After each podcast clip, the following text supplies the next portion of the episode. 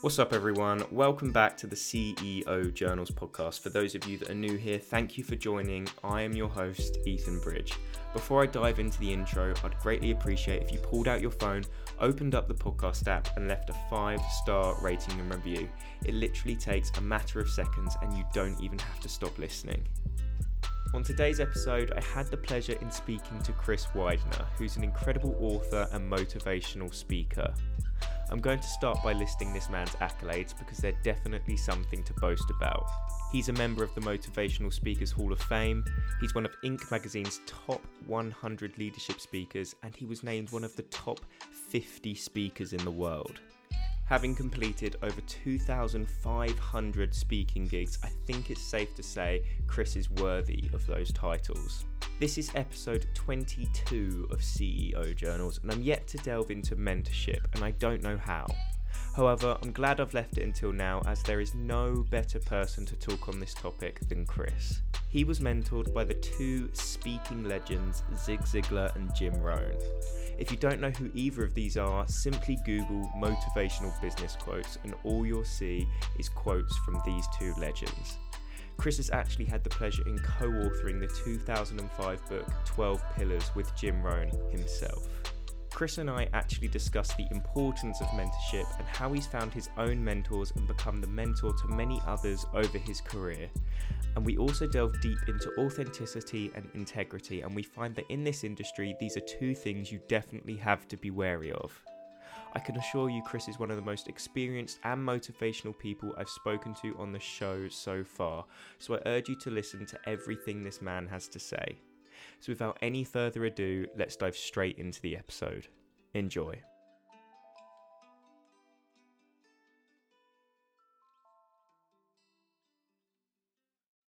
Hello, everyone. Welcome back to the CEO Journals podcast.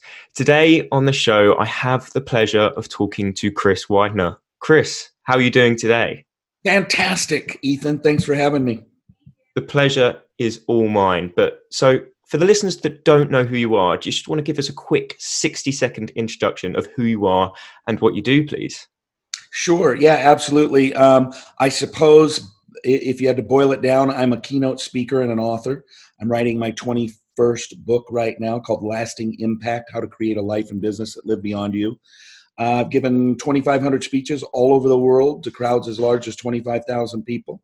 And um, so that's what I do. I write and I speak all around the areas of success, motivation, leadership, mentoring, uh, all that kind of stuff. Amazing. Can't wait yeah. to dive into it more. Yeah. and 21 books. That's not not bad going. A few of them are ebooks, you know, but uh, most of them are, are real full size, you know, hardcover yeah. books. Uh, I, I heard a guy the other day. He said, "I've done 52 books," and I called a friend of mine who knows him, and I said, "This guy's written 52 books." He goes, "Well, he took he took 50 articles and turned them into PDFs and called them ebooks. So he's written two books and 50 articles that he calls ebooks.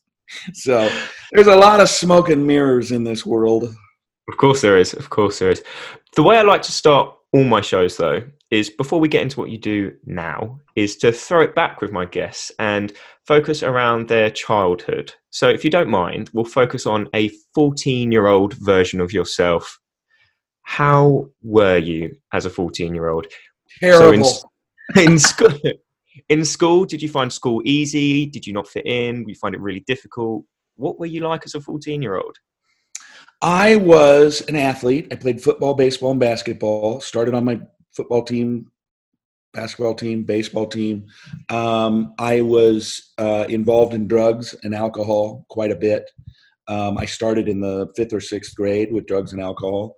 Um, I was uh, I made my money a couple of different ways. I bet the horses at Longacres Horse Track. I scalped tickets outside of professional sporting events, and I was uh, what they call a ball boy for the Seattle Supersonics, the NBA basketball team. So I worked in the locker room, worked out on the court. Um, most of my life, up until the time I was 17, 18, was really troubled youth. It, it was pretty bad. I got in trouble a lot. Um, you know, my 10th grade year, suppose I would have been 15, uh, I had 47 written referrals to the principal's office. So, um, school I did not do well in. I was, as Zig Ziglar would say, I was in the half of the class that made the top half possible. Um, there were 172 students in my high school graduating class. I was 149th. Um, so I, I was really, if you had to sum it all up, I was really lost actually. I was just lost. I didn't. My dad had died when I was four. I had a troubled upbringing. My mom shipped me off to live with relatives twice, and and she had some mental health issues. So it was really pretty pretty uh, troubled youth. So when did that all sort of change then? Because a lot of people that have that sort of upbringing never really pull themselves out of it, but you have. When did it all of a sudden click and you thought, right, I do need to pull myself out of this, right, I need to make something of myself? Yeah, summer before my senior year of high school. I think it was all of a sudden just like, wow, um, I graduate in a year and now I got to go do my thing, right? Mm.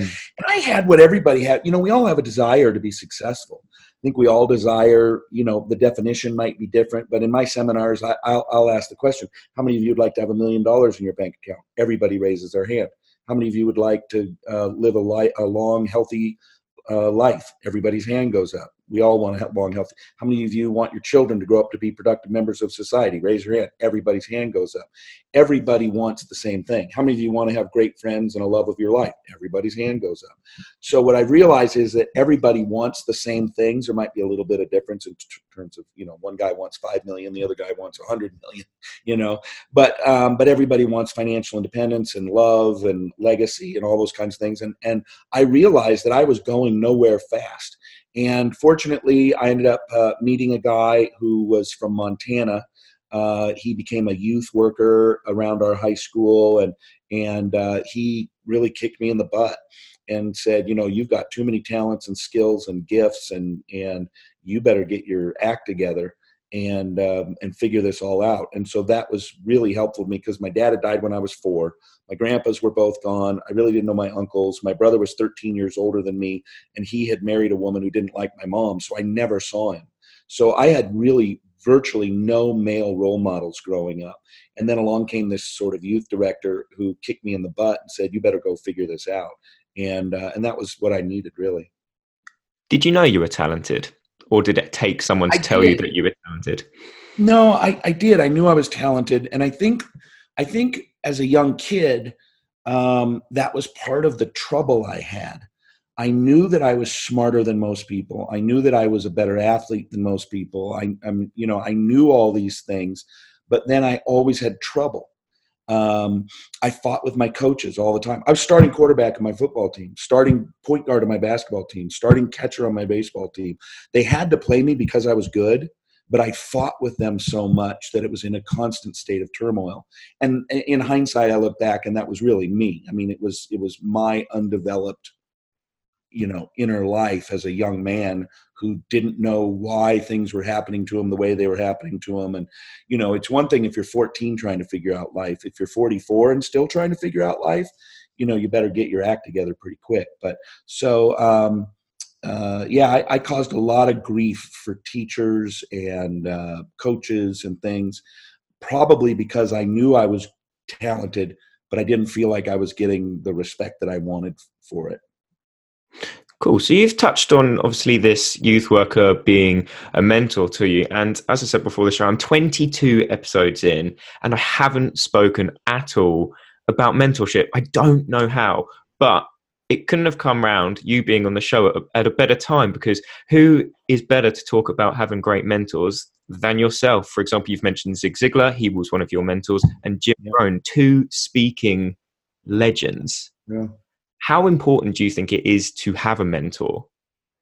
I think it's absolutely important, and I and I think there's a lot of different ways. Like you can have an official mentor where you say to somebody, "Will you be my mentor?" and they're like, "Yes, let's get together once a month, and I'll teach you what I know." You know, it's sort of an official, and that can be either um, for pay, uh, where you pay somebody in a professional coaching uh, arrangement, or it can be just a, a, local person who's you know 15 years further ahead of you in your profession and has been very successful at it. So it could be uh, you know formalized or an informal relationship with a mentor. Um, but there's also just sort of people we know who we're in relationship with who make us better because they're further along than us. They know more than us. They care about us. They want to pass along the information to us um, you know all those kinds of things. But i think when I look at my life, if you were to extract out the people who helped me as a mentor, some of whom I paid for their mentorship, and some of whom uh, some of whom I just had the great fortune of being able to work with or be friends with. Um, I, have had a. If I were to take all those out, I, my life wouldn't be anywhere near what it is right now for sure. So let's dive in more about Zig Ziglar and Jim Rohn because two absolute legends. You go on the internet, you type in motivational business quote. It's just them two. It's Zig, then it's Jim, then it's Zig, then it's Jim. Yeah. You can't. There's no one else. There's no one else. So how on earth did you get into contact with these two? So interestingly enough, I got on the internet relatively early, and it's it's just funny to even say relatively early and then quote the, the year 1995. Um, I was actually on the I was on the internet earlier than that actually, but you know back with AOL and you know all the dial up and all that kind of stuff.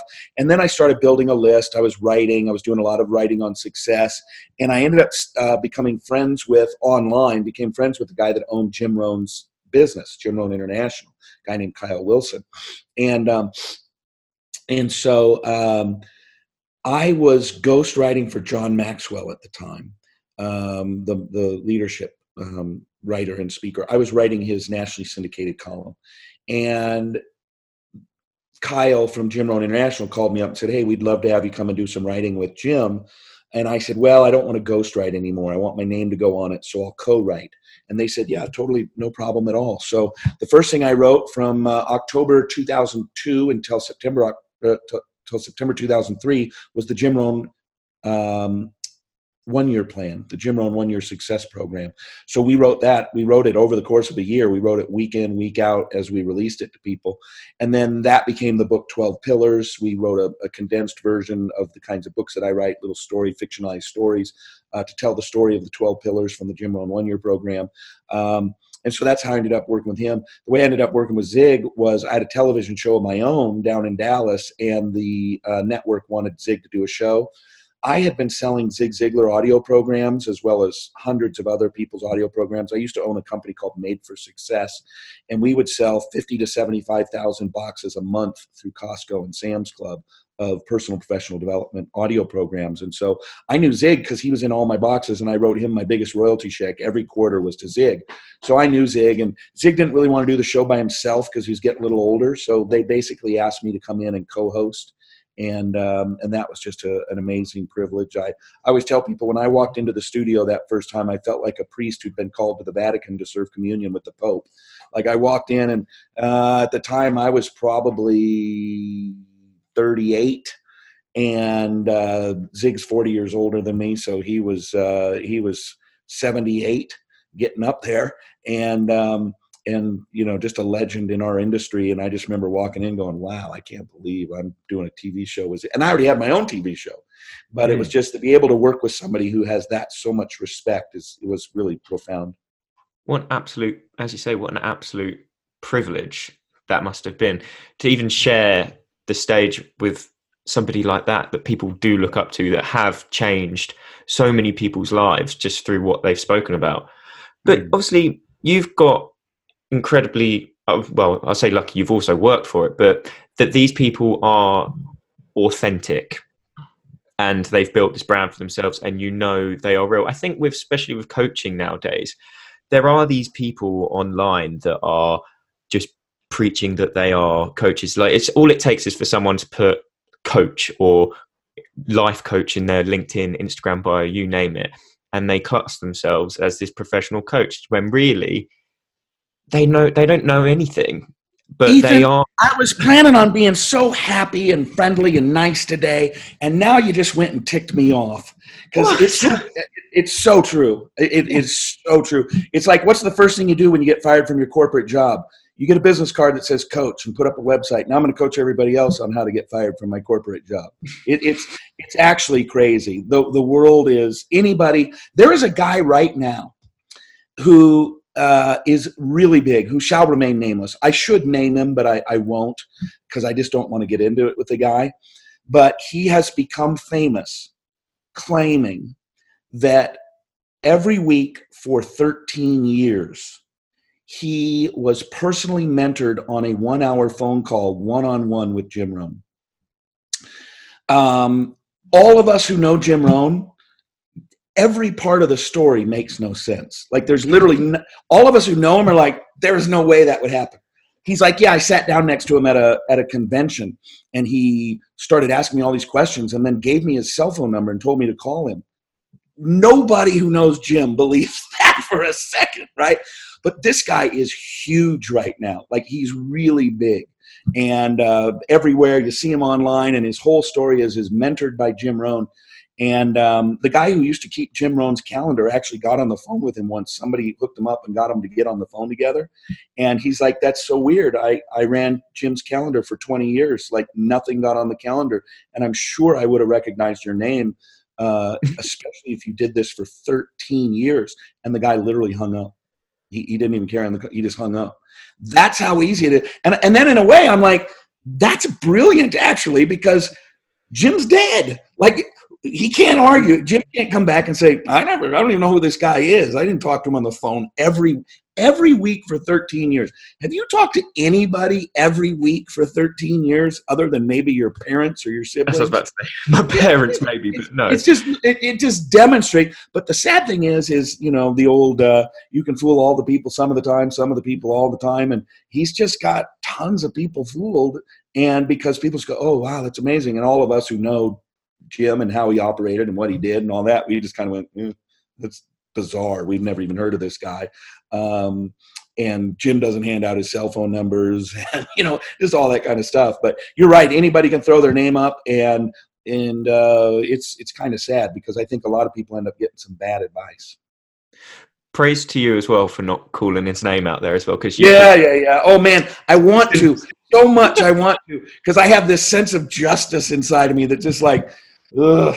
But uh, no, you know, and and but there is a lot of smoke and mirrors in this industry. A lot of people, you know, doing doing things and saying things that they shouldn't do or say. So, what does authenticity and integrity mean to you in your business then? Because these people, especially with these fake people that may not even be able to pro- provide them any value whatsoever, are paying upwards of 10, 20, 30,000 dollars, some amounts of money that some people can't even imagine a mm. year for these sorts of coaching. So, how, what does integrity and authenticity mean to you in your business? So, I think authenticity means just um, truthfulness. Like what you see is what you get, right? There's no hidden.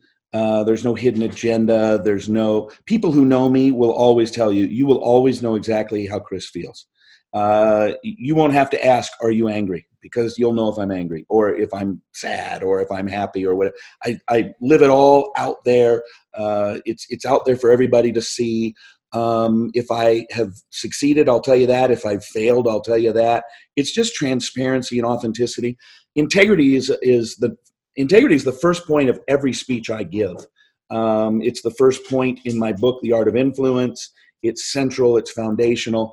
And integrity is an interesting word because it shares the same root word as the word integer, which uh, the math term, which is a whole number. So to me, integrity means living a whole life or an undivided life. It means that you don't have, you don't tell the truth sometimes, not tell the truth other times. Uh, it means you don't treat some people one way and treat other people another way. Um, integrity, it's operating out of a single set of morals, ethics, and values is what integrity is. And so, again, what you see is what you get. Um, what you say is what you mean. Uh, those kinds of things. Uh, that's important. Um, it means telling the truth and not embellishing your stories. Um, it, you know, people will say to me, "Oh, wow, you were mentored. You must have spent uh, so much time with Jim Rohn." And I know people that literally are very famous speakers who will say, "Oh, I was mentored by Jim Rohn," and then when you dig down, what you realize is is that they listen to his, he, he you know these people listen to his audio programs 20 or 30 times. So i guess in a way that's mentoring right? But they're implying something. They they want you to believe something to be true that isn't really true. And um, and so for me I, will just tell people well i mean yeah i spent time with him and we wrote together and i did some events with him but it's not like we were going on vacation together or anything. For me it's about establishing the reality not establishing a premise that people perceive to be something else. And so much, you know, this is where the term smoke and mirrors comes from, right? You know, you go into a fun house, uh, you go into a haunted house or a fun house and you go to those mirrors, right? You stand in front of those mirrors and, and they're curved mirrors, and one of them you look super skinny, and the other one you look super fat, one of them you look super tall, and the other looks super short. You're the same, but through that mirror, you're showing somebody something else and that's what happens a lot on the internet in in regard to the world i'm in the self-help world is there's a lot of people that you're looking at them but you're looking at them in a mirror. You're not looking at the real them. You're looking at the reflection in a mirror that they want you to see. So they choose the mirror and they reflect themselves in it and then people look at them go oh wow you're so amazing. Here's my money. And then you realize oh wait that was you in the mirror not the real you so to me, that's what authenticity and transparency and integrity is, is people know the real you. Awesome. And I love that you've brought transparency into it as well, because that is the main reason I do this podcast. I've mentioned that all today on social media, I think social media is glamorizing entrepreneurship. We all we see is are the successes. We see the we see the fast cars, the mansions, the luxury holidays. We don't see the 16-hour work days, the sacrifice of families, the mental health issues experienced through the bankruptcies, the, yeah, the failures in general. The total failure, right? Yeah, exactly. just a complete so, and total bomb. So this is what I love talking about with my guests. I like so, and with you, I'd like to hit it from two angles. So I'd like you to tell us two stories. One about a failure of getting actually off the ground, getting a business started that you learned from, and one sort of failure once you had established your business, but you then had a failure whilst being established. It's, it's it, once you hit success, success doesn't keep coming. Failures keep will come forever and ever and ever. But people just don't see this, and people don't share this. And this is why I like bringing people on the show to give a couple of stories about times they have actually failed. Yeah, I started a company called Twelve Coaches probably 10 years ago, something like that. And uh, I went after 11 other coaches like myself. We created a program called 12 Coaches, and it was going to be four training videos a month. Um, and it was going to be 47 bucks a month. So you were getting 50 videos for $47 a month, 48 videos for 57, uh, 48 videos for $47 a month and uh, I mean, these were top notch people that I had. I mean, top notch speakers. And I kid you not, I don't think we sold 10 subscriptions. It was just, it was a, I spent 20 grand just on the website. And then, you know, it was just an utter disaster. And we just pulled the plug and like, it was, it was in that shift where people were going where they didn't feel like they needed to pay for anything because everything on the internet was free and it was before you had sort of these membership sites and things like that. So it was probably just a little bit in advance too too uh, too soon is probably what it really was. Um, but that that's a it was just a disaster. It was like none of us could figure out what it was. Um, so that would be one that i i couldn't even get off the ground. Um, business failures i don't I, I haven't really had a business failure. Um, something you should have done differently then. Yeah, yeah, that's that's kind of the angle I was going. Is is you can take your eye off the ball and you can get um, you can get sidetracked or diminished. So when I was working with Jim Rohn International, Success Magazine bought Jim Rohn International and Chris Widener International, and they bought Success Magazine. So the parent company bought Success Magazine and then they bought uh, Chris Widener International along with Jim Rohn International. And Success was not doing very well at the time. They bought it out of bankruptcy, and Darren Hardy was made the publisher. And um, I'd been doing about 70 speaking engagements a year. And what I realized, it took me a while to realize that when they pulled us all under one roof, every time the phone rang, they gave it to Darren because Darren was the publisher of what was losing money and we were making a bunch of money. So their immediate thing was we have to give we have to get Darren out on the road so he can be speaking a lot so we can sell the magazine. Makes perfect sense. Mm-hmm. But what I realized was was that they were not even though they should have like my previous management company was doing they were not giving me um, the uh, the attention and the promotion that I needed to. And so I, I dropped steadily in how many speaking engagements I was doing until I figured this all out because I was completely in the blind. I didn't know what was going on. I just know that the phone stopped ringing. Um, and so I ended up uh, getting out of that contract and moving on uh, and going and doing it all myself. Um, but it was sort of expecting somebody else to do it for you it was great when they were but when they stopped then all of a sudden it's like oh man i took my eye off the ball. I'm res- i'm responsible for this not somebody else. And so uh, you know my my business went down for a while before it went back up again. Wow.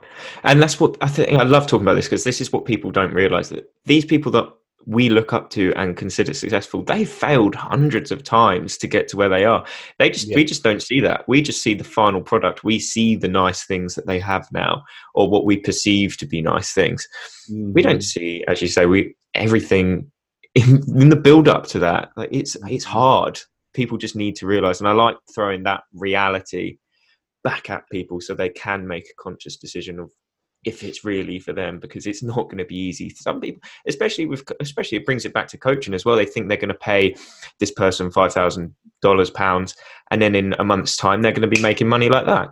Yeah. No and these yeah, are the people you know, my coaching clients I, I tell them look i mean and i've got some great endorsements uh, you know, if somebody wants to go to widenercoaching.com, they can see how I, I tell them how it works to work with me. They see endorsements of people who say, you know, they're making 50% more money and they wrote their first book and they, you know, all these things that I tell them and work with them to do. But the reality is, is they won't do it unless they choose to do it. Hiring me is not going to, hiring me is not going to make it work for you um, hiring me to coach you is going to cut your learning curve down. It's going to make it go quicker. It's going to make it go with not as many mistakes. Um, that's what you're hiring a coach for, not to do it for you. Um, I, I, had one client and he did not like where he was in life. So I said, well, okay, then looks to me like you have to do this. Now nah, I can't do that. Okay, well then you could do this. No, I, I can't do that.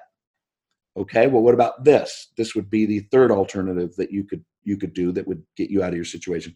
Oh, I, I can't do that. And I said, well, it looks to me like you're stuck then. it, you're going to have to do something. Uh, I mean, you know, he, he but he, I think a lot of people pay people with hope. They hope that this is going to be the magic bullet. Um, I don't know if you've seen it. It, it. I just heard about it. It's called Con Contrepreneur. Have you heard of the video called Contrepreneur? I haven't, but I will watch it. It's, oh, you've got to watch it. It's it's actually interesting. It's a guy who is I don't know. He looks like he's 35, maybe, uh, from London, by the way. And he sold his company for 11 million dollars, and that's how he starts the video. He's like, "Hey, I'm Joe Schmo, whatever my name is, uh, and I, in such and such a year, I sold my company for 11 million dollars, and now all I see online is, you know, buy my product, buy my course, buy my, come to this convention, blah, blah, blah, and I'll make you rich. And so he decided, he said, I already am rich. I already know how to do this. I'm going to go see what all these gurus are saying. And so the whole video, it's like 25 minutes, is him going undercover and looking at how these these so-called gurus extract your money from you. So he he lays out the entire process of like right on down to even the copywriting um, tools that they use to psychologically trigger you. You know, the would you like to make more money? You always ask a question that ends with yes, right? Would you like to be happier? Yes, I would like to be happier. Would you like to make more? I would like to make more money and then it switches in. There's literally a formula for this ethan. I don't know if you knew this or not but then it start then it then you get them to answer yes. Then you go into because i've studied copywriting. I've done my own copyright. Then you go into i used to be just like you. I started out a poor kid and blah blah blah but then i found a secret. It's always this this is a formula. And this is what they do whether it's websites you're watching uh, commercials you're watching or reading uh, or you go to these seminars you know? Um, uh, and I've I've been to, we call them in the industry we call them pitch fests. These are these are uh, seminars where all people are doing is pitching you multi thousand dollar up to fifty thousand dollar deals, and the formula is exactly the same for all of them. But it's called Contrepreneur, and and it's about the con that goes on. It's actually really interesting. I think it's funny you've touched on that as well because a lot of the time, especially with these kids on Instagram selling courses, is the money and things that they're they've bought and they're flaunting to people are just through the money they've made from selling these courses, not by what they're actually teaching. And this, uh, the the fact that it doesn't click with people blows my mind. Think, well, oh, the, it does click deep down. They know it's not true. they want down, it. Deep down, they know it's BS. Yeah. But their their own dissatisfaction with their own life and their absolute desire to have more and be more causes them to suspend reality for a moment because maybe this one time it's true. And um, you, you know and i had a guy call me up and pitch me on a deal the other day basically where a guy was going to give me 50 if i would join this network marketing program his mentor who was this super rich you know multimillionaire would give me $50000 in this business it's, it was a cryptocurrency thing. And i'm like so you're telling me that if i sign up and he hands me the 50 grand i could leave and never do another thing with it? That's what i'm telling you. And i said i said you know this would sound better if you told me you were a nigerian prince. Like if, if i thought you were from nigeria and you know you were trying to offload your great grandpa's will i'd be a little more interested in this. This is just it but I guarantee you, he probably made 50 phone calls that day and he probably got 10 people to do it. Bless him. And, and that's just sad to me. Yeah. So, Chris, you're a member of the Motivational Speakers Hall of Fame. You're one of Inc. magazine's top 100 leadership speakers. You've been named one of the top 50 speakers in the world. Where did this all start? What was your first speaking engagement? Wow. Well, first, you know, in in high school, first paid speaking in, yeah, yeah. First, in high school, well, in high school, I was always speaking and talking. Do you remember in high school? I don't know how they do it in Europe, but um, in our first room, first homeroom class, it's called homeroom. You go in, and then the you all get settled in for school that day, and then somebody comes on the overhead, the speaker, and they say the Pledge of Allegiance and they tell you what's for lunch in the lunchroom that day. And they, you know, they tell you what time the games start and what time the buses leave. It's the announcements for the day. I did those in high school. That was what I did. In college, I announced the college basketball games in house. So I was the guy in the arena doing the announcing. So um, when I was 16 years old, I read a book called Put Your Money Where Your Mouth Is How to Make a Living as a Public Speaker. And so I kind of always knew I was going to do it. Out of high school, I gave, or out of college, I started speaking to high school summer camps, things like that. I think the first paid speaking engagement I got was to a group of 400 high schoolers, and um, and it was called the speech I gave. I, I'd asked, been asked to come to this conference, and I told him, I said, the reason that these kids don't come to these these um, breakout sessions is because they sound so boring. And they're like, well, what do you mean? I said, well, for example, self esteem.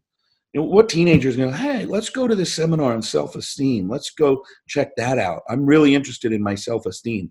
So I said, I'll do it on self esteem, but you got to title it what I want you to title it. And they said, okay, what's that? And I said, I want you to title the speech, How to Feel Good About Yourself, even with a giant zit in the middle of your forehead. And they're like, that's what you want to name your speech? I said, that's exactly what I want to name my speech. So there were 400 kids at this retreat. It was a high schoolers retreat, and there were four breakout sessions. And 393 of the 400 came to my breakout session. And I think it was because it was called How to Feel Good About Yourself, even though you have a zit in the middle of your forehead. The ultimate irony of this entire thing is, is I rarely, if ever, get zits.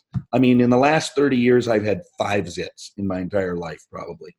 That day, speaking to a crowd of high schoolers on the topic of how to feel good about yourself with a giant zit in the middle of your forehead, I had a giant third eyeball right in the middle of my forehead. I was like 22 years old, and I was literally giving a speech to 400 high schoolers called How to Feel Good About Yourself with a Giant Zit in the Middle of your Forehead, with a giant zit in the middle of my forehead.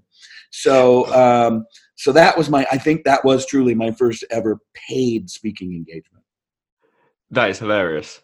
Yeah. And then it's so ironic, but I bet that even made the speaking engagement even more relatable for them because they could see that they probably thought this guy's not going to have his own life, but then you did. They probably didn't yeah. think you made that speech in advance. But yeah, yeah, yeah.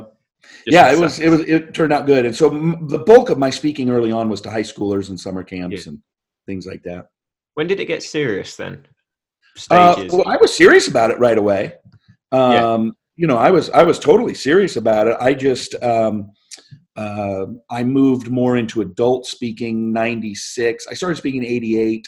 I started speaking more into adult speaking like 94, 95, 96, and then pretty much full time 97, 98 um, to, to adults.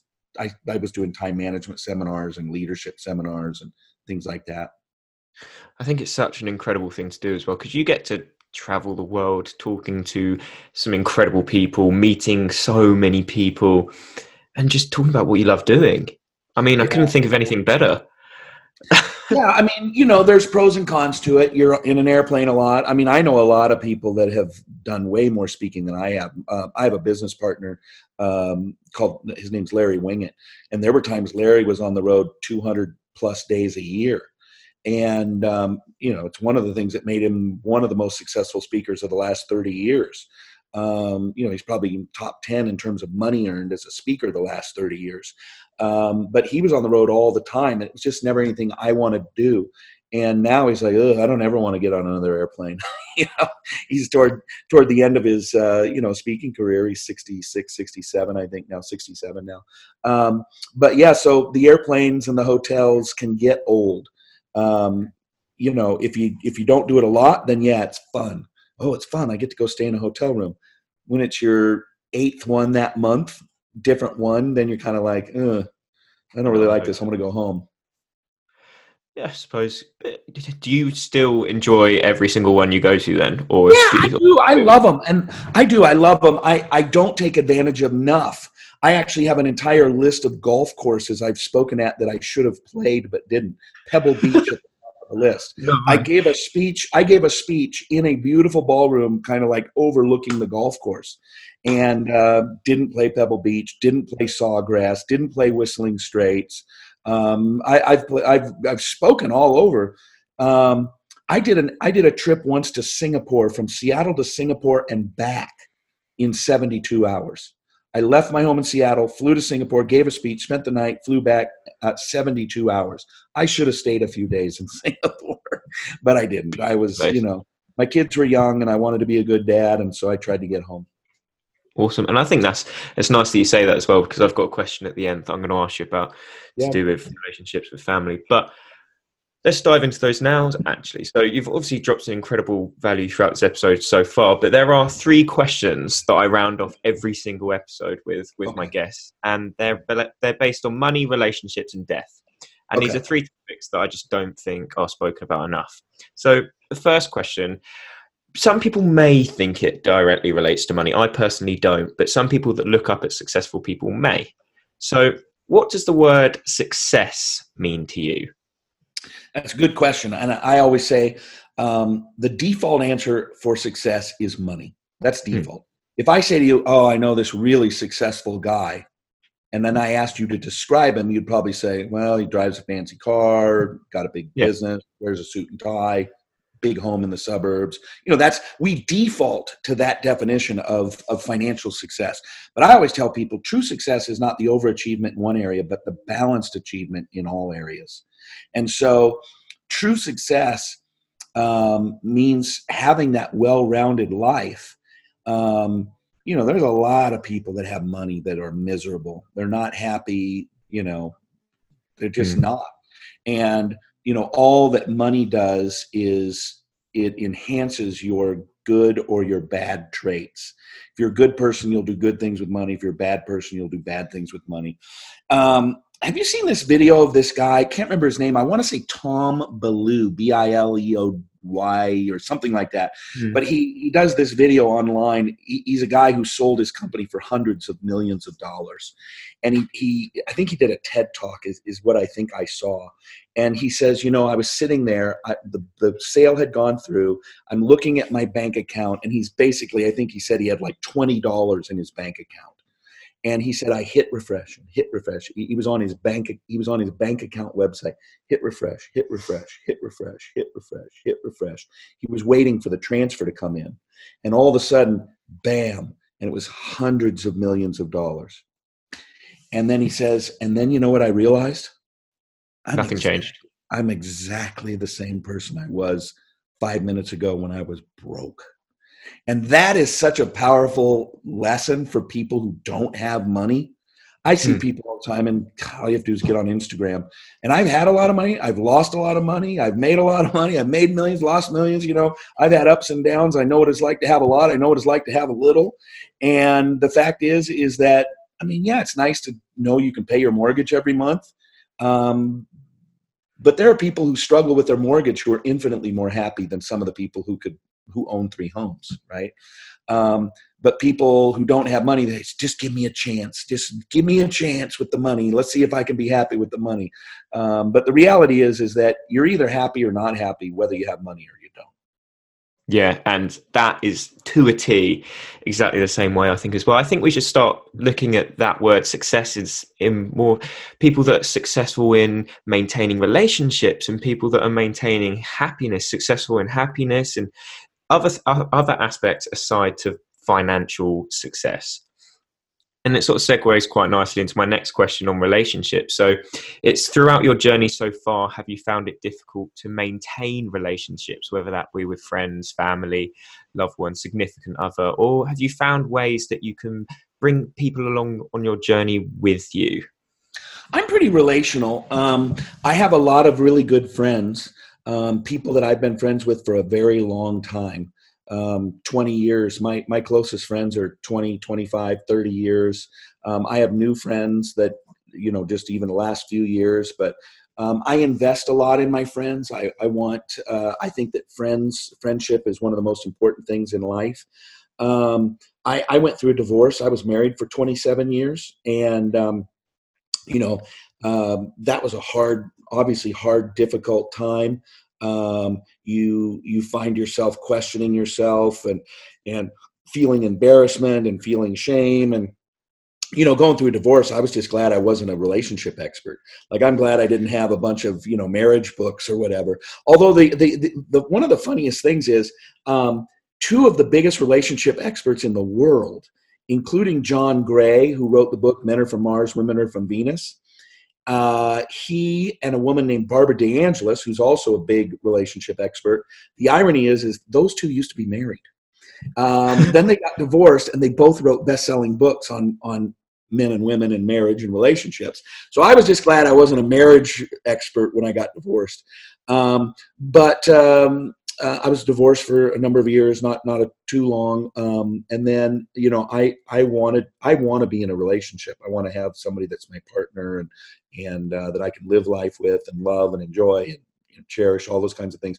And I met a beautiful woman. Uh, her name's Denise uh, down here in Scottsdale, and we dated for a couple of years, and then we just got married this last summer in Florence. Congratulations! Yeah, Florence, Italy. So um, we, I'm a newlywed now at the time of the recording here, um, and so it's it's exciting. It's fun. It's exciting to be with somebody who I enjoy and love and and uh, have a partnership with, and um, it's very very important. At the end of your life, the money all goes to somebody else. I mean, it, when you die, I don't care how much money you have; it all goes to somebody else. It all goes it just disappears. The only thing you have left on your deathbed is your memories and your relationships, and the money is just about to disappear. Too right. So, I mean, if you're on your deathbed, if you're on your deathbed and you know that today's the day you're going to die, you ought to just say to yourself, "Wow, I'm worth a hundred million dollars right now, and in 30 minutes, I'm going to be broke." What if what if somebody actually thought that? Like they're to die, they're on their last breath, and they think, in 30 minutes, I'm going to be bankrupt, broke, and no money. What good is that to do for me? But they can look into the smiling faces of their wife and kids and, and remember the fond trips to the lake or Europe or, you know, whatever. Those are the things that really have value at, at end of life. You meant obviously you mentioned having kids. With your consistent traveling and frequent traveling, did you find it hard spending time away from your kids that often? Did they want more quality time with you, or do you still well, think you did enough? I did a pretty good job. I, I went out and back. Uh, if I spoke on Friday morning, I left Thursday night at 5 p.m. I got in at 9 or 10, went to the hotel. I gave the speech the next morning and went straight back to the airport. And, and I was home by Friday afternoon. So I was usually gone less than 24 hours. I think, and that's great. And obviously, your kids are going to appreciate that as well. Yeah, and because yeah. exactly, you only get childhood once with your kids, so yeah, make the most of it. And I love that you've touched on dying as well, because it's one question that I also ask at the end. I ask a question in relation to death because people just don't talk about it. You never hear people. It's like something we're afraid to talk about. So my question is: Are you afraid of dying? Are you scared? Uh, you know, to be honest, sometimes I do get a little bit scared. Like what what goes on, and what I'm really scared of is the process. Not interested in. Yeah, I'm not. I'm not excited about the process of dying. Uh, I think once you die, you're just you know you're you're dead, right? So you you uh, you're not sitting around going, oh wow, I'm dead. I'm laying in this. You know, you're you're in the afterlife at that point.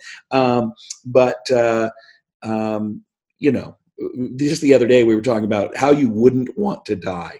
I would not want to drown. I think that would be panicking. Uh, I wouldn't want to burn. That would just be really painful. I've heard that dying in the cold is the best way because you just kind of get shivery and then everything goes numb and then you fall asleep. So I've heard that dying by freezing to death is actually one of the, the easiest ways to die. But um, no, but but you're right. And and I just wrote this in my book yesterday as I'm writing my next book. I wrote a whole thing about how death motivates us um, because we only get a short period of time. And Jim Rohn and I wrote in the book 12 Pillars, you can't determine how long you live, but you can determine how well you live. So whether you get sick of cancer today or get hit by a bus tomorrow, that's left to higher hours than us, right? But we can choose if we're going to be kind to people today and work hard and be ambitious and all the things that will move our lives forward. We can choose how well we live, even though we can't choose how long we live. Can you imagine how much of a nicer place the world would be if people were just 5 10% kinder to everyone? That's what I think. And it's literally, it doesn't take any extra effort whatsoever. Being kind to someone is not difficult, but some people just struggle. Some people just don't find it easy. But just imagine if it was everyone was 10% kinder to everyone, how much of a nicer place this world would be. And 10% more relaxed. People yeah. are just too uptight now and and I, I hate to tell you this, Ethan. Well, you're you're in uh, London, but you've got your own political stuff going on, and I don't know how it is over there. But man, over here, uh, we're we're about to spend the next 14 months on a presidential election where half the country hates one of the people and the other half of the country hates the other person. And I'm not talking dislikes. I'm not talking is uncomfortable with. I'm talking absolutely, totally hates the other side. And it's just, I, am sort of, all, I, I, like politics. I think it's interesting. I find it interesting. Um, but I'm almost dreading the next 14 months of just all the people that are just going to be warring over politics. And I'm like, just lighten up, love people, enjoy your life, vote for who you want to vote for. It's funny you mentioned this. We've got this wonderful thing called Brexit. Brexit, that just yeah. never seems to end, and God knows when it's going to end either. So let's not talk about yeah. that. Yeah. so that rounds up all my questions I have for you today, and it's been an absolute pleasure. But please, where can our listeners find your work? What can they do? Where can they contact you if they want to catch up? Where, sure, where, yeah, if they're interested in coaching, they can uh, reach out to me at widenercoaching.com. There's actually a way to get a free 15 minute consultation. Um, there's some pricing on there for the different programs, and there's a video that explains how it all works and that kind of stuff. You can also follow me on Instagram. It's Chris Widener Speaker. You can follow me on uh, uh, Facebook, Chris Widener Speaker. I'm on LinkedIn. You can just search for Chris Widener. Um, but any place, um, you can go to Amazon and type in my name, and I think I've got 50 different SKUs, books, audio programs, everything on there. Plenty of stuff to find there. What book does everyone need to read first? Uh, of mine. Of yours. Of mine, they should read a book called The Angel Inside and the subtitle is Michelangelo's Secrets for Following Your Passion and Finding the Work You Love. It's about a 28 year old guy who goes to Europe to find himself. He's been in been in the business world for about six years, doesn't really like it, um, and is sort of lost. And the entire book is a half day in Florence, Italy, where this young man on the last half day of his vacation bumps into a little old Italian man who takes him on a tour of the city of Florence and teaches him life lessons from the life of Michelangelo and the creation of, of sculpture and art. And um, that book was number two on the Wall Street Journal, number seven on the New York Times, number three on Amazon. And I mean all of Amazon, wow. not seven categories down. Um, it was actually uh, it was number three on Amazon. It was behind the pre-release of Harry Potter and the lost book of J.R.R. Tolkien that his grandson found in his attic after his grandpa died. So I figure if I'm going to be number three overall on Amazon for a nice. week, uh, I'll let it be to the greatest fiction series ever written and one of the greatest fiction writers of all time. Uh, I'll take number three. I felt like number one coming in number three to those two. So, of course, like two absolute iconic uh, uh, novels. I, I, must say I haven't read that book yet, but I'm definitely going to. It's so, short. It's easy. It's it's the one book I love of mine. I love that book. I like all my books. I love that book. Awesome. There we go. I, am sure as soon as I get it, I won't put it down because that is me with a book. But Chris, thank you very much for joining me on this episode of CEO Journals. And everyone, I release episodes every Wednesday, so I'll be back with another episode next Wednesday. But once again, Chris, thank you for joining me on this episode of CEO Journals. Thanks for having me.